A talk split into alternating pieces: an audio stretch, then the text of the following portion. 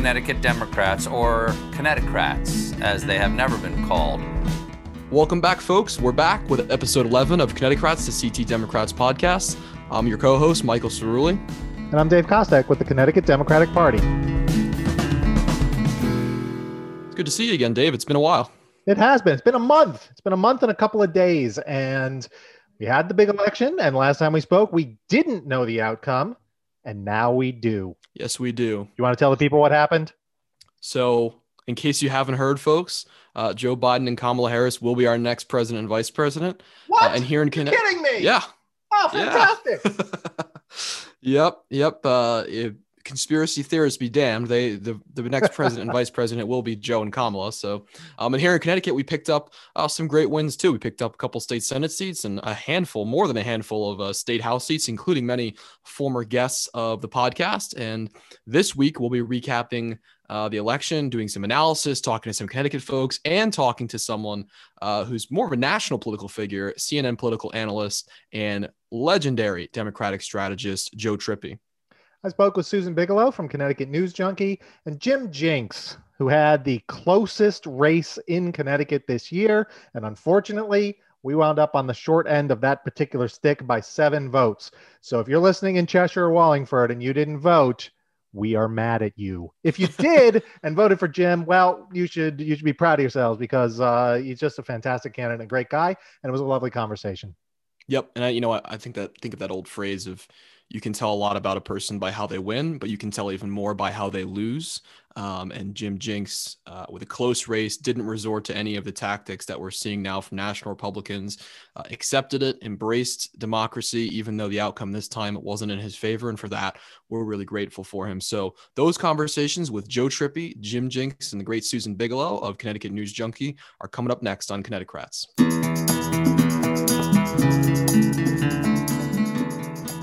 I am so honored to have on the podcast today a legend of Democratic politics, uh, someone who's been in the game for a long time and, and, knows a thing or two about how to win races. Uh, Joe Trippi joins us uh, today on the podcast. Joe, how are you? Good. Good to be with you.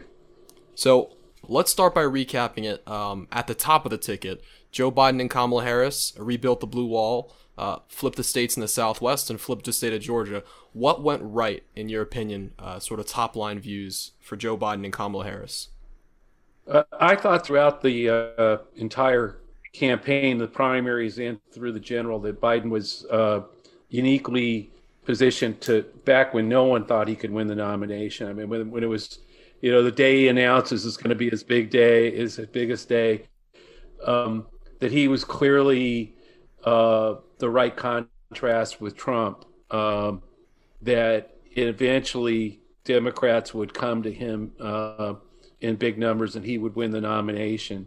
Uh, and I think that same contrast, uh, it, again, it was his contrast with Trump that um, uh, just gave him a real leg up, not only in the primaries, but obviously, you know, the con- Trump was never going to be able to change that contrast.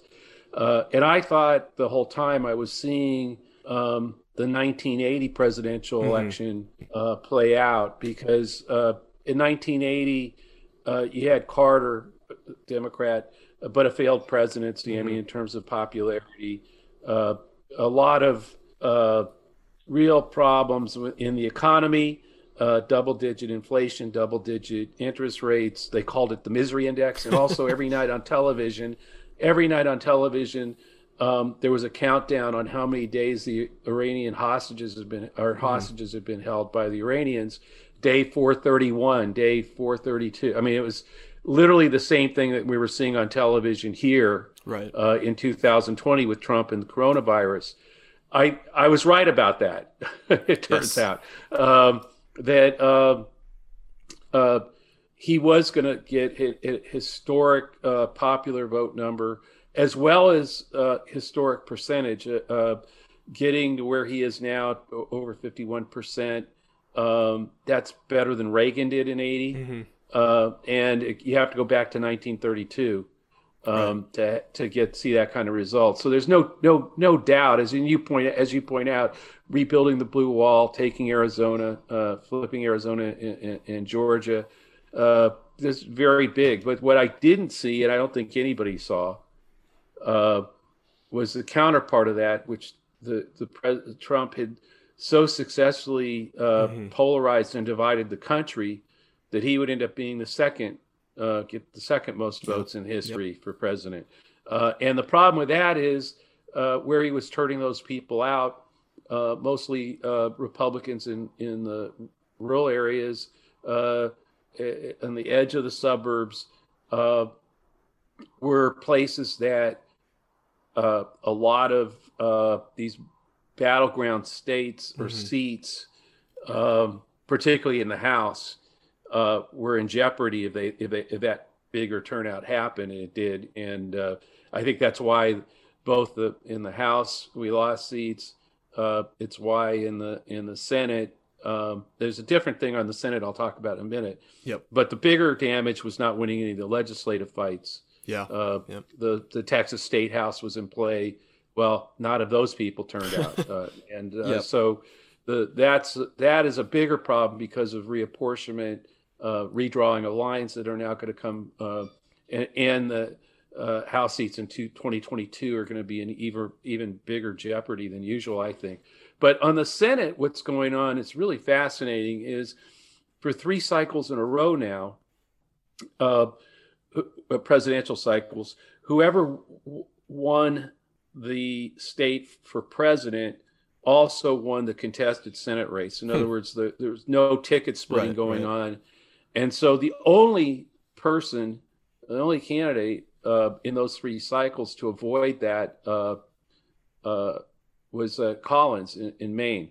She's the only one. And if you look at Arizona, Biden yep. won, yep. Mark Kelly won. You look at uh, you look at Georgia, Biden won. Two two people in a runoff there. Uh, yeah, we'll talk you, about you that look in a minute at, too. Right. Yeah. Colorado, uh, Biden won. Uh, uh, Hickenlooper yeah. won. So the the uh, the only place where that didn't happen uh, was Maine, uh, where where Biden won, but Collins uh, pulled it pulled out a significant yeah. win there. Um, but that's a disturbing trend because uh, if that keeps up, if that polarization stays there, and you don't have any ticket splitters, uh, then look, you know, uh, there's too many Idaho's, Wyoming's, Montana's, mm-hmm. Uh, you, you, know, small red states um, that that put the Senate pretty permanently at a 50-50 kind of of split. We've got mm-hmm. Democrats have to start when, and that's where the the big heartbreak for me was Alabama with yeah. with Doug Jones. There was just no way we could fight that that surge, uh, uh, that red surge in rural Alabama. Yeah, and for um, listeners and that might not know, you played a very integral role in Doug Jones's win in 2017 in that special election. Um, which I guess could bring us into another topic, which is you've had deep experience in the, in the South, uh, where, where Democrats recently have not been faring too well. Uh, we have two Senate runoffs coming up in Georgia. Um, based on your experience and, and based on what we've just seen, um, you know, Joe Biden did win the state of Georgia, but you know, the Senate races we didn't have enough to pull it off there yet. But what needs to be done in order to fix the mistakes that we made in, for example, South Carolina or North Carolina, in order to pull something out in Georgia? Well, again, I think look, North Carolina, South Carolina, Georgia, even uh, Alabama. Uh, you had that uh, Trump surge uh, that was created by him. I mean, mm-hmm. those people were turning out for Donald Trump uh, in rural Alabama. I don't think they were turning out for Tuberville. I don't think they were turning out for per, for Perdue or mm-hmm. Loeffler. I think they were turning out for for Trump. Um, the same in North Carolina, um, and so the the the difference is Trump's not on the ballot in Georgia on January fifth, uh, which is the same difference for uh, why uh, uh, uh, we were able to win in Alabama in 2017. January 5th is a lot like December 12th. that night, that night in, in Alabama was on December 12th. It was not on a presidential mm-hmm. election day. The same is true for January 5th. So then you have to ask yourself, okay, which th- this Georgia is a t- completely turnout election. That's all it is. It's not persuasion. It's mm-hmm. it's not anything but turning out the, the vote. So you have to ask yourself. Unlike Alabama, by the way, where we didn't have a party or anybody, uh, you know, basically no one had run in Alabama for the Senate in 25 years. There hadn't been a contested Democratic, you know, a shot for a Democrat to win. So there wasn't a, a, a strong organization. There's Stacey Abrams and a lot of other Democrats in Georgia have been building that organization for 10 years to get, I mean, that's what got Right, Biden right, in the over the position to, to win it over the edge. So you have to ask yourself, I, I do, uh, you know, that organization is still in place and feeling pretty damn good, right? I mean, like, hey, sure. we we just turned the state blue for Biden. Can- You know, we got to keep doing this for till January fifth. Yep. Not to mention On the, the other- hundred million dollars that's going to flow in there over the next uh, Right. month or so. Right. And then you have, uh, let's look at the other side. So uh, first, I could, so I see why we could replicate, uh, whether it's 80% of that turnout, that, that record turnout that happened in Georgia. I, I see how, how Stacey Abrams, Ossoff, Warnock, the entire, uh, Democratic, uh, grassroots could, could, could, because neither side's going to get 100% of what happened on, Yeah. on November 3rd. Uh, and then you look over on the other side, and there's Trump's not on the ballot. He's trashed the the Republican governor and the Republican Secretary of State and the Republican election officials uh, for not being for either being incompetent or being inept at stopping the corruption and the fraud that stole the election from him. Uh, uh, they're out there certifying, they're doing three different recounts. So, uh, uh, and I think a lot of those Trump voters have to ask, been asking themselves, like, why am I going to vote for these schmucks? Uh, you, I mean, look, they're lousy candidates. Yeah, that's Uh, another. uh, they're not uh, particularly no, no, no. strong senators. Yeah, they're not they're not great great great candidates, and and uh, a lot of those Trump voters want to drain the swamp, and you've got the two best poster child for for the Washington swamp, uh, and two inside traders who were who were trading on the COVID crisis and making millions, uh, while uh, while they wouldn't uh, vote to to extend unemployment benefits for anybody. I, Yeah. I'm not sure the I don't see the same energy. Um, I, I'd put it this way: if you if you if you so, told me, hey, one party's going to be able to turn out eighty percent of what they did on November Mm-hmm. 3rd, and the other party's going to turn out seventy five percent of what they did on November third, I think if you step back, weren't even partisan about it, just really looked at those facts, Yeah. the facts I just laid out, I'd bet on the part on Democrats being the party that can turn out eighty percent, and I and I see the Republicans in, being in a position where I'm not sure they could turn out seventy five percent of what they turned out on November third. Why? The person that turned that out was wasn't some organization in Georgia, Republican no. organization, wasn't those two candidates. It was Trump, and we saw what happened when Trump wasn't on the ballot in November of uh, 2018 uh, right? Democrats won all those houses. Uh, that's what I'm saying. If this wasn't a um, a presidential election year, I think Democrats would have picked up uh, seats in the House. It was that it was that Trump surge that that um, I think you know. The question is, will that Trump surge still be there on January 5th?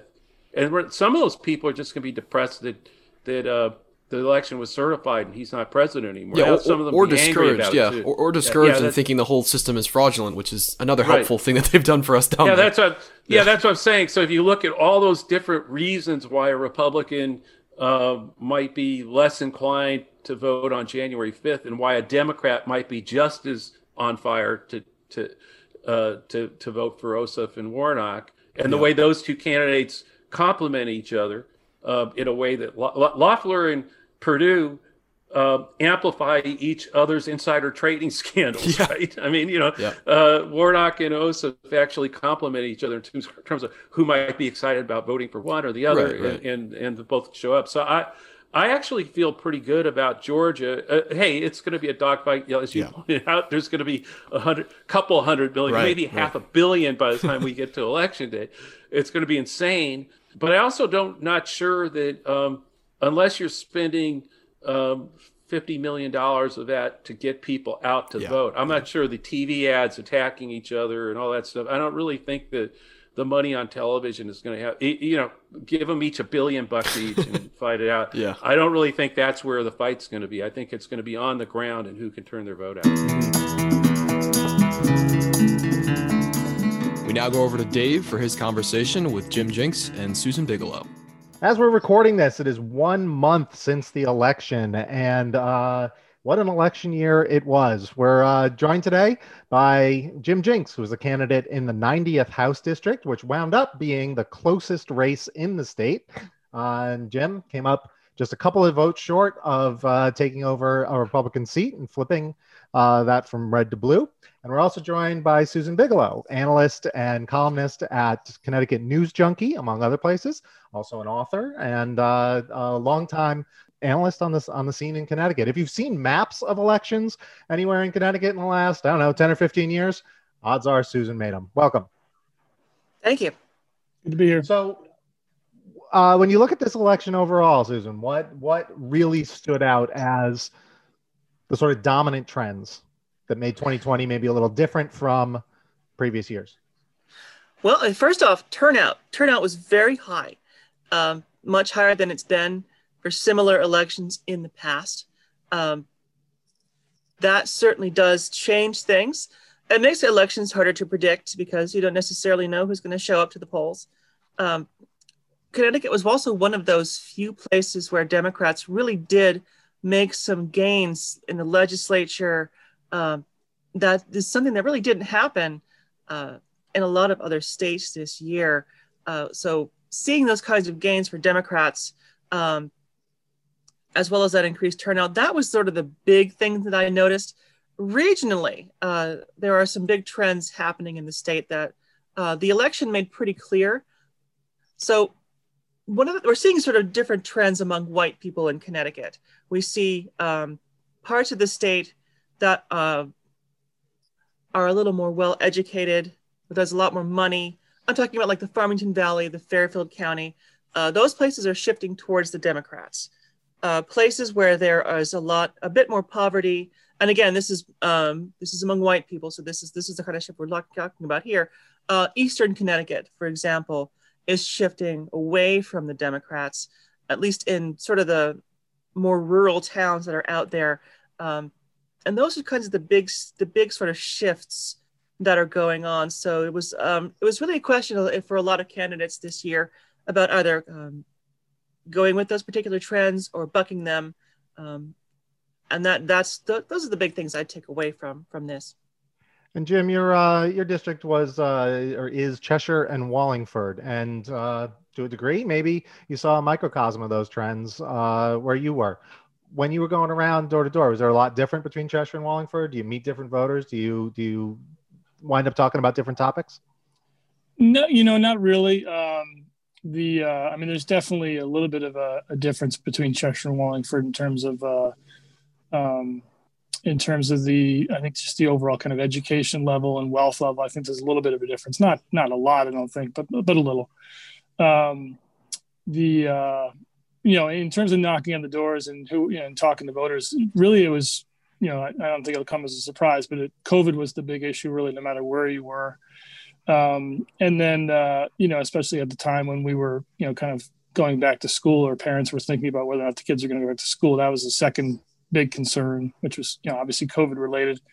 Um, that, that was those were really the two big issues really throughout the throughout the election. Um, and it didn't really matter if you were in in cheshire or wallingford. So um, you know it uh, it just uh, you know and i think in, in talking to candidates around the state that was really the, the same everywhere. That was the big issue.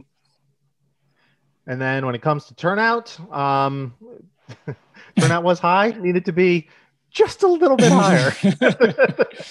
yeah, I mean Cheshire, Cheshire. I mean, I'm mad at either four or eight people in your two towns.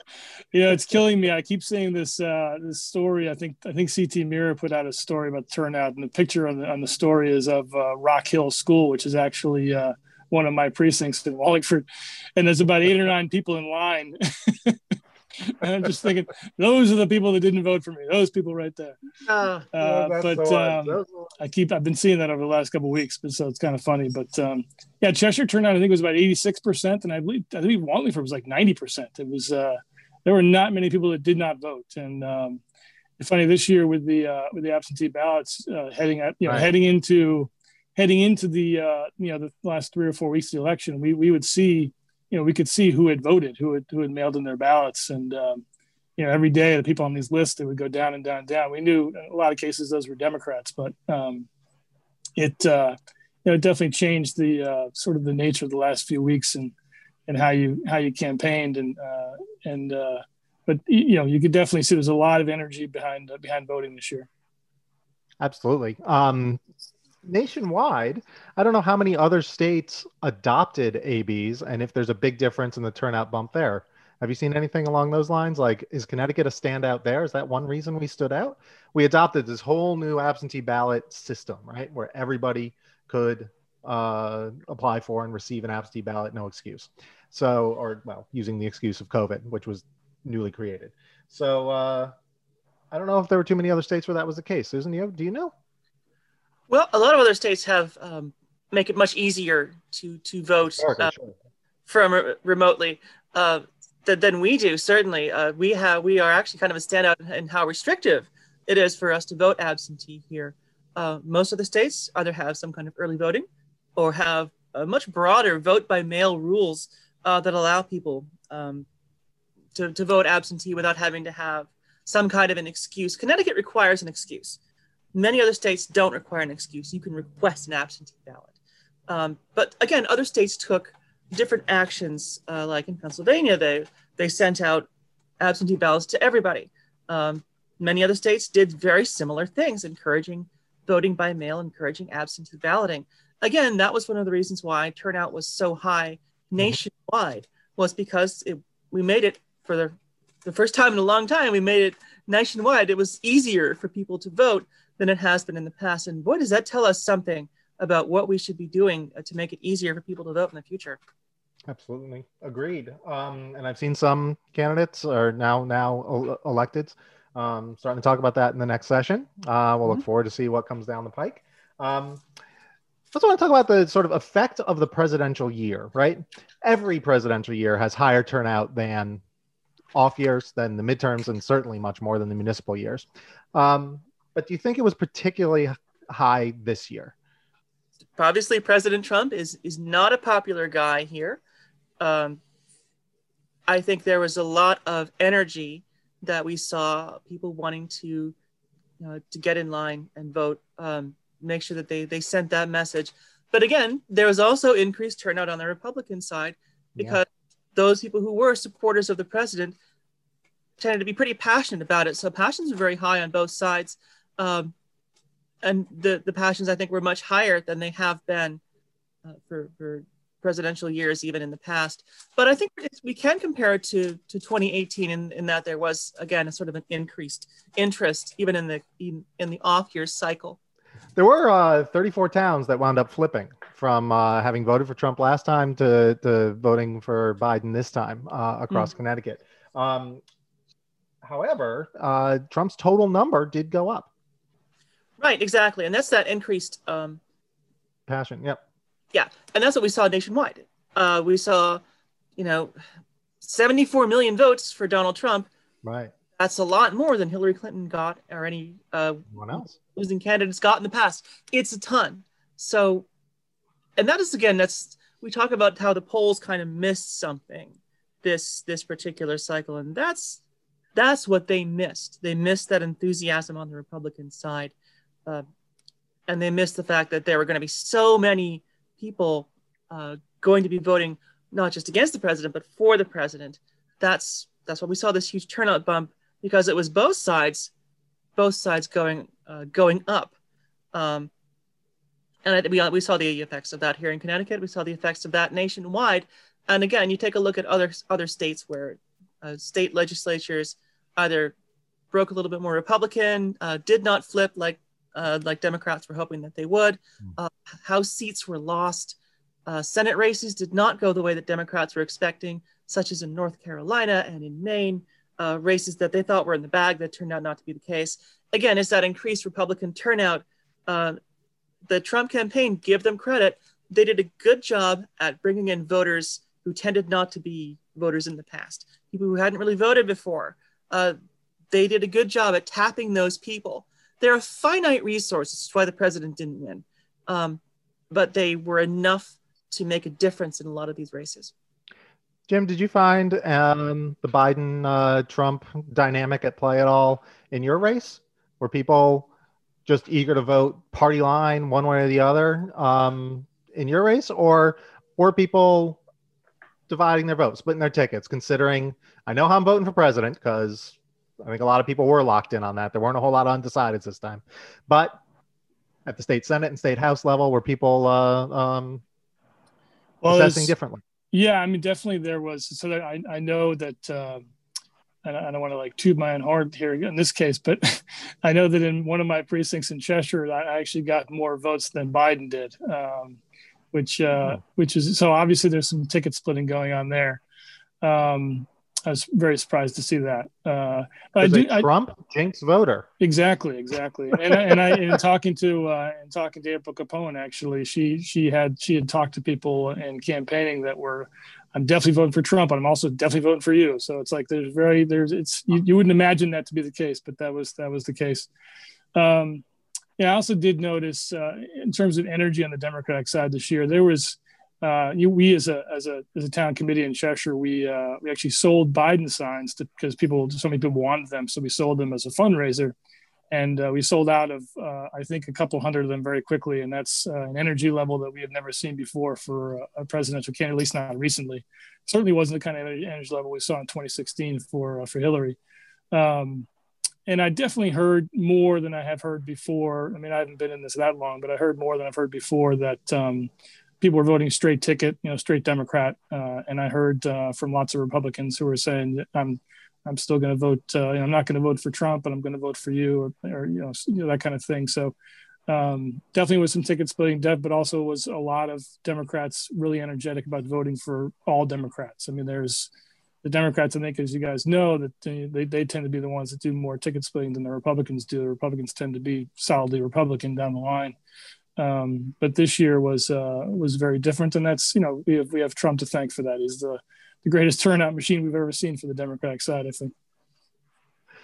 Uh, looking ahead a little bit to 2022, um, the state legislative districts could be a little bit different.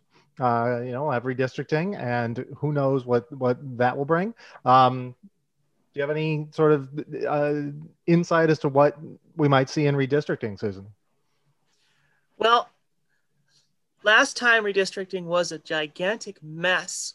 Um, and with uh, the legislature sets up a panel of equal number of Republicans and equal number of Democrats uh, to try and sort this stuff out. And last time around, they couldn't. They had to bring in what's called a special master to draw the maps, and they had to approve it. I'm guessing it's going to be the same kind of nonsense this time. Uh, Connecticut, despite a lot of people pressing for this, Connecticut has not reformed its redistricting at all. It continues to be this process that works through the legislature, um, where Republicans and Democrats want very, very different things, especially when we're talking about the congressional districts. Yeah. Uh, Republicans want to try and put themselves back in play, and so there's a lot of disagreement on that. Uh, I'm expecting this to that to be something that's going to drag on. Um, I'm guessing what we're going to get out of it once again is districts that don't look too different from the ones that that we have now. So that, that's what I'd expect. Um, it could be, we'll see what happens in 2022. That's going to be a, a gubernatorial year. Um, we'll see where Ned Lamont is on all of that, whether he decides to run again or not, which we'll probably find out sometime in the next six months to a year. Uh, and we'll see where we go from there. All right. Well, we'll be looking forward to uh, uh, what exactly happens next time. We'll see. We'll have a podcast just like this a month after the 2022 elections, and hopefully we can have you back on. And one thing I know we'll get more maps. Um, Absolutely. Susan, thank you very much for joining us, and Jim Jinks. Thank you. Thank you very much for joining us. And um, uh, speaking for myself, I certainly hope to see your hat back in the ring sometime soon. Thank you.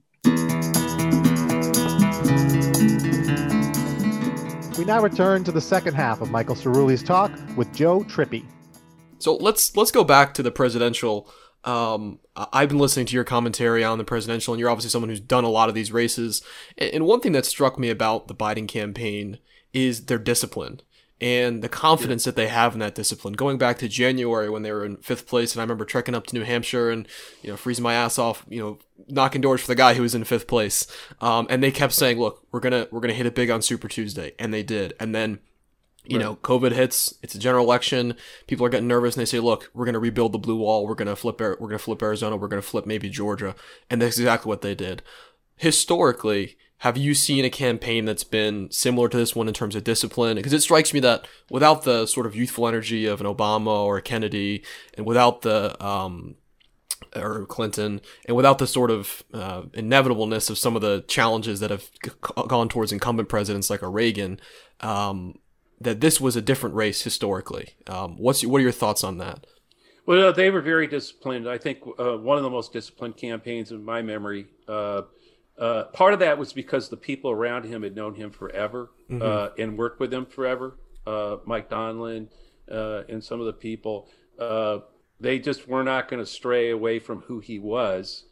And I still believe who he was was his biggest asset. Uh, that the country wasn't looking for uh, a a- an, an anti-Trump screaming and angry at, at the Republic. You know, it- it- that they wanted somebody who could pull who could pull people together. Um, and I think what happened in the primary was that what most of the other, uh, all of the other uh, candidates didn't get was there was never, no one was looking at the contrast between Bernie and Biden. They weren't looking at the contrast between Kamala and Biden or, or Booker and Biden or, or Mayor Pete and Biden. They were looking at the contrast between Bernie and Trump, Mayor Pete and Trump, Kamala and Trump. And every time one of them took off, they the more people looked at that contrast between Bernie and Trump or Elizabeth and Trump, they went they went nah uh-uh nope uh, Yeah. that's not that's not right. And every time one of them got that shot and then you know like Kamala she had a great debate and then every okay now we're going to start looking at that contrast and people it just went away. Yeah. And I think that what happened was, okay, well, let's. I want to look at the contrast between Biden and Trump. Yeah. And Biden, Biden and his people realized, knew, I think, early on that he, his persona, who he was, his message, what he was talking about, uh, in terms of bringing people together, reaching across party lines, is, is a lot of progressives hated some of that when they when they heard it because they wanted to fight Trump. Yeah. But Biden stuck to it, and he never he never really uh, strayed away from that core contrast and that core message. And I and I believed from the beginning that when people when that all came into focus, he would start to really move. Um, in South Carolina and Super Tuesday, he did. Um, the rest of the field drifted away. We, that's all history. But then, okay, now what got him here? His contrast with Trump, mm-hmm. and the, the only thing that could change was would have been if Trump could change that contrast, but but Trump's incapable of chase, of changing that contrast. He's incapable of changing who and what he is, and so he kept that the that contrast between him and Biden was never going to go away. Uh, and so, what a lot of people thought it was of boring or not exciting, um, actually made a lot of, uh, I think, uh, suburban Republican women um, feel pretty good about. Yeah, I, I wouldn't normally vote for a Democrat, but I, I I'm sick and tired of the chaos and the division, and yeah, I can. Uh, this is something I can be for. Yeah. Uh, I want to bring the. I, I, I want this to end. I want the the, the craziness Yes. to end.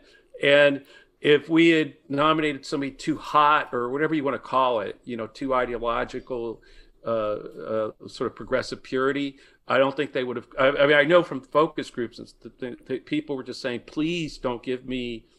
You know, Bernie. I'm talking about Republicans now. I'm not Yeah, talking about. yeah. Plenty of Democrats wanted wanted Bernie, and, and uh, he deserves a lot of credit. A great campaign, but I, that's not. It was just not his time. It wasn't Mm-hmm. what people were, what the country needed and, and had a hunger for. Uh, and Biden um, uh, had that. And I saw part of the reason I could see it was because I had done Jerry Brown's campaign for Right, governor right. Pretty similar dynamic there. big dynamic. Arnold Schwarzenegger had been the celebrity governor for eight years. People were tired of the chaos of the budget problems and everything. And all they wanted was somebody who could turn on the lights in the state house in Sacramento and knew how to get things done. And there was this, yeah, they, they didn't want Gavin Newsom back then. Gavin Newsom was the young, you know, rising star in the party. He was Mhm. running against Jerry Brown for the nomination. I was sort of flabbergasted when I when we started looking at the early research because people were saying, "No, I don't want that. I want the guy. Yeah, he's he's old. He's been around forever, but you know he'll he can fix this." Yeah. And so that's where I thought I started thinking very early on. Geez, this is. I mean, it's not fair to Schwarzenegger. He's not Donald Trump. right. Yeah. And Jerry and yeah. Jerry, Jerry Brown's not quite Joe Biden either. Joe Biden either. But but I'm saying the similarity and the Right, right. dynamic of the race made me think, uh, gave me a lot of confidence that Biden was going to, you know, when everybody else was, uh, like you said, when you were up there in New Hampshire, and, uh, you know, knocking on doors for, for the fifth place candidate, when you know, in those dark days, I was still very very confident that that uh, that Biden would pull it out, and Yeah. and not stunned at all, um, as you know. If you listen to my podcast, that Trippi Show, uh, I- I, put my own plug in there.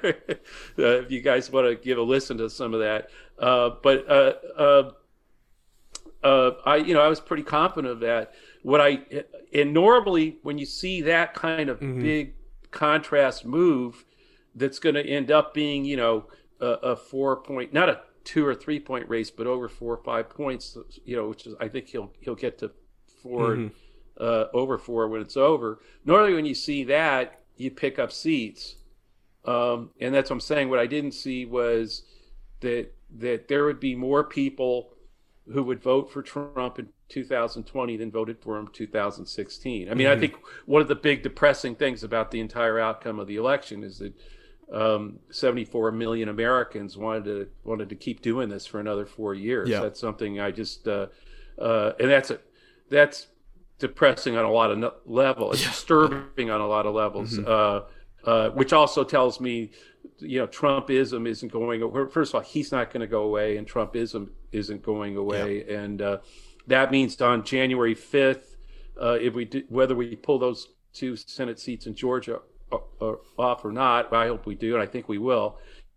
Um, January sixth, it's not over. We got to keep start right Yeah. then fighting for two, 2022. So- and it's those Senate seats. Yeah, so wrapping up here then, um, in terms of what to do next, and uh, you mentioned there one thing we're all going to do next is go uh, subscribe and listen to that Trippi Show. I believe it's on all the podcast platforms. I listen to it on iTunes podcast. It's a great podcast. Um, you've got some, you've had some interesting guests, and you, you always offer great insights. So the first thing we're all going to do is go listen to that. But the second thing we're all going to do is what, Joe? What what what should Joe Biden, President Biden, and Vice President Harris? What should they govern like, and what should the mindset be leading into, like you said, the midterms? Um, because it is going to be an uphill battle. I think I think everyone recognizes that. Um, and we've got some tough races. We've even got some some tough races here in Connecticut uh, coming up. So, what should the mindset of Democrats be as we march forward with at least two branches or two two two you know two parts of the elected branches of government?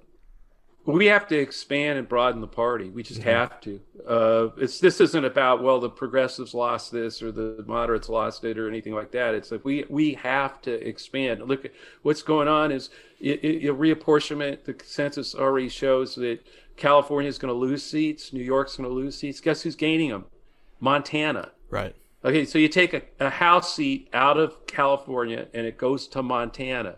Folks, that's not good. Okay. now, no, not only that, that changes the electoral college, makes it even more red Right. because the electoral college is the number of House seats and the Senate seats in a, in a state. Mm-hmm. So California's electoral, which we always count on, those electoral votes, is going down. New York going down. Montana is going up. Uh, Arizona, I think, picks up that, but that's you know still going to be a dicey. uh, yep. You're taking it from New York, and you're moving it to Texas, and you're making another New York seat, and you're moving it to Arizona. These are not. So, one, we've got to expand. Um, we've got to start fighting at the legislative level uh, better than we have. Um, losing those legislatures means they get to redraw the lines. So they're going to redraw the lines for 2022. They're going to be worse for Democrats, more Republican, and more Republican seats because of reapportionment. So first thing is to recognize one. I think one of the most important uh, appointments Biden is going to make is going to be the DNC chairman.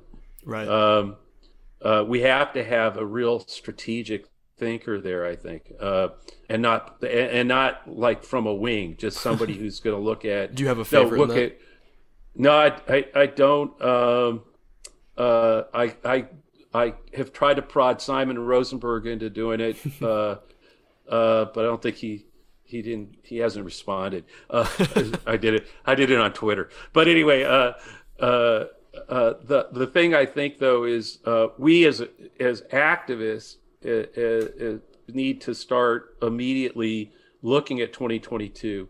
Um, where are those Senate seats that we need to pick up? Um, and we need to start realizing, look, you know, I know people complain about Joe Manchin. He doesn't. He's not progressive enough. But I can tell you what, we can negotiate with Joe Manchin. AOC can negotiate with Joe Manchin. She's yeah. going to get everything she wants, but she's going to get. We'll, we'll figure something out. You're not going to no- negotiate with two Republican senators from West Virginia. Right. That's not going to happen. Yeah. So we have to start looking at uh, first seat in North Carolina, for example. What I'm what I mean is, oh, sort of can use that one as a snapshot. Uh, we we can't wait uh, until 2021, uh, late 2021, to say, hey, can we register 200 to 300,000 more people in North yeah. Carolina? We need a DNC. And, um, the Democratic Senate Campaign Committee does not sit around organizing, get out the vote, and registration drives in places mm-hmm. like North Carolina, even though it's going to be a key a key seat. Burr's seat is going to be open. He's not running for reelection. It's mm-hmm. North Carolina. We did come close. Can we register two or three hundred thousand people down there what, during this two-year gap that's uh, that we're in right now? Don't right. stop on January fifth. No, North Carolina. Do we have a DNC chair uh, in a political apparatus that's focused on the registration piece? Who's yeah. our candidate going to be? Yeah, maybe we'll have a wild primary. Great pick somebody, send them money, help them. But we can win, or we have to win. That's what I'm trying to say. We have to win in places like North Carolina, um, in uh, in Georgia. Uh, if we just stay where we're, you know, great uh, two Senate seats in California, they're they're erased by two Senate seats in Idaho, yeah. uh, and so it is the Montanas, the Steve Bullocks who who lost, but we've got to be able to compete in those places and we're not going to be able to compete in those places if we demand some kind of ideological purity um, from the activist base of the democratic party by the way which i am a card carrying mm-hmm. member of but mm-hmm. but i learned a long time ago you know that not trying to get somebody elected to represent me in the uh, in, in georgia i'm trying to get Jon Ossoff to represent the people of Georgia right, right. In, in, the U.S. Senate, and that's what we have to take that attitude. I think uh, to yep. be successful. Awesome, outstanding. Well, that's great advice. Uh, Joe Trippi, a guy who started his political career uh, primarying an incumbent Democratic president, uh, yep. still still an upstart to this day. Uh, as a CNN political commentator, a legend of Democratic politics, and we, we thank him a lot for joining us today on Connecticrats to CT Democrats podcast. Joe, thanks for being here. No, thanks for having me. Really enjoyed it. Well, Dave, uh, you know, talking to Joe Trippi as you know a young person in the field, talking to a person who's so so experienced, it was really, really um, a humbling experience, and it was a really honor to talk to him. And again, uh, check out his podcast, uh, which is much bigger than our podcasts for now. Uh, that Trippi Show on uh, iTunes and wherever you get your podcasts. That's a good title. He came up. Not that our we came up with a good title too, thanks to Stephen Colbert. But that's a good title for Joe Trippi. Yes, it is we'll just keep going from there. You can often hear uh, Susan Bigelow on the Wheelhouse and other Connecticut-based podcasts as well. Basically, everybody's got a podcast, right? Is that the way this works now? I think so, and I, you know, I got to say, if Susan's listening to this, uh, I'm awaiting my invitation to get on the Wheelhouse. That's like being called up to the majors there. um, so, and, and, I guess on that point too, we should also say uh, Connecticut News Junkie and the CT Mirror and WNPR, um, all of our local news um, are are facing some hard times right now. We had the news the other day that Hartford Courant building's closing, and so uh, as the holiday season comes up, a little PSA from the team here at the CT Dems: um, if you can, uh, gift someone a subscription, buy yourself a subscription, ask for a subscription, um, do whatever you can to support uh, our local news organizations. And also, CT Dems, we can uh, take your donations as well. We're always looking for them. Check out ctdems.org for all that information. We also have a bunch of good fundraisers coming up, uh, including our Donuts with Dodd series. Chris Dodd talking to uh, national figures on a nice morning coffee and some political conversation. A great way to help support us.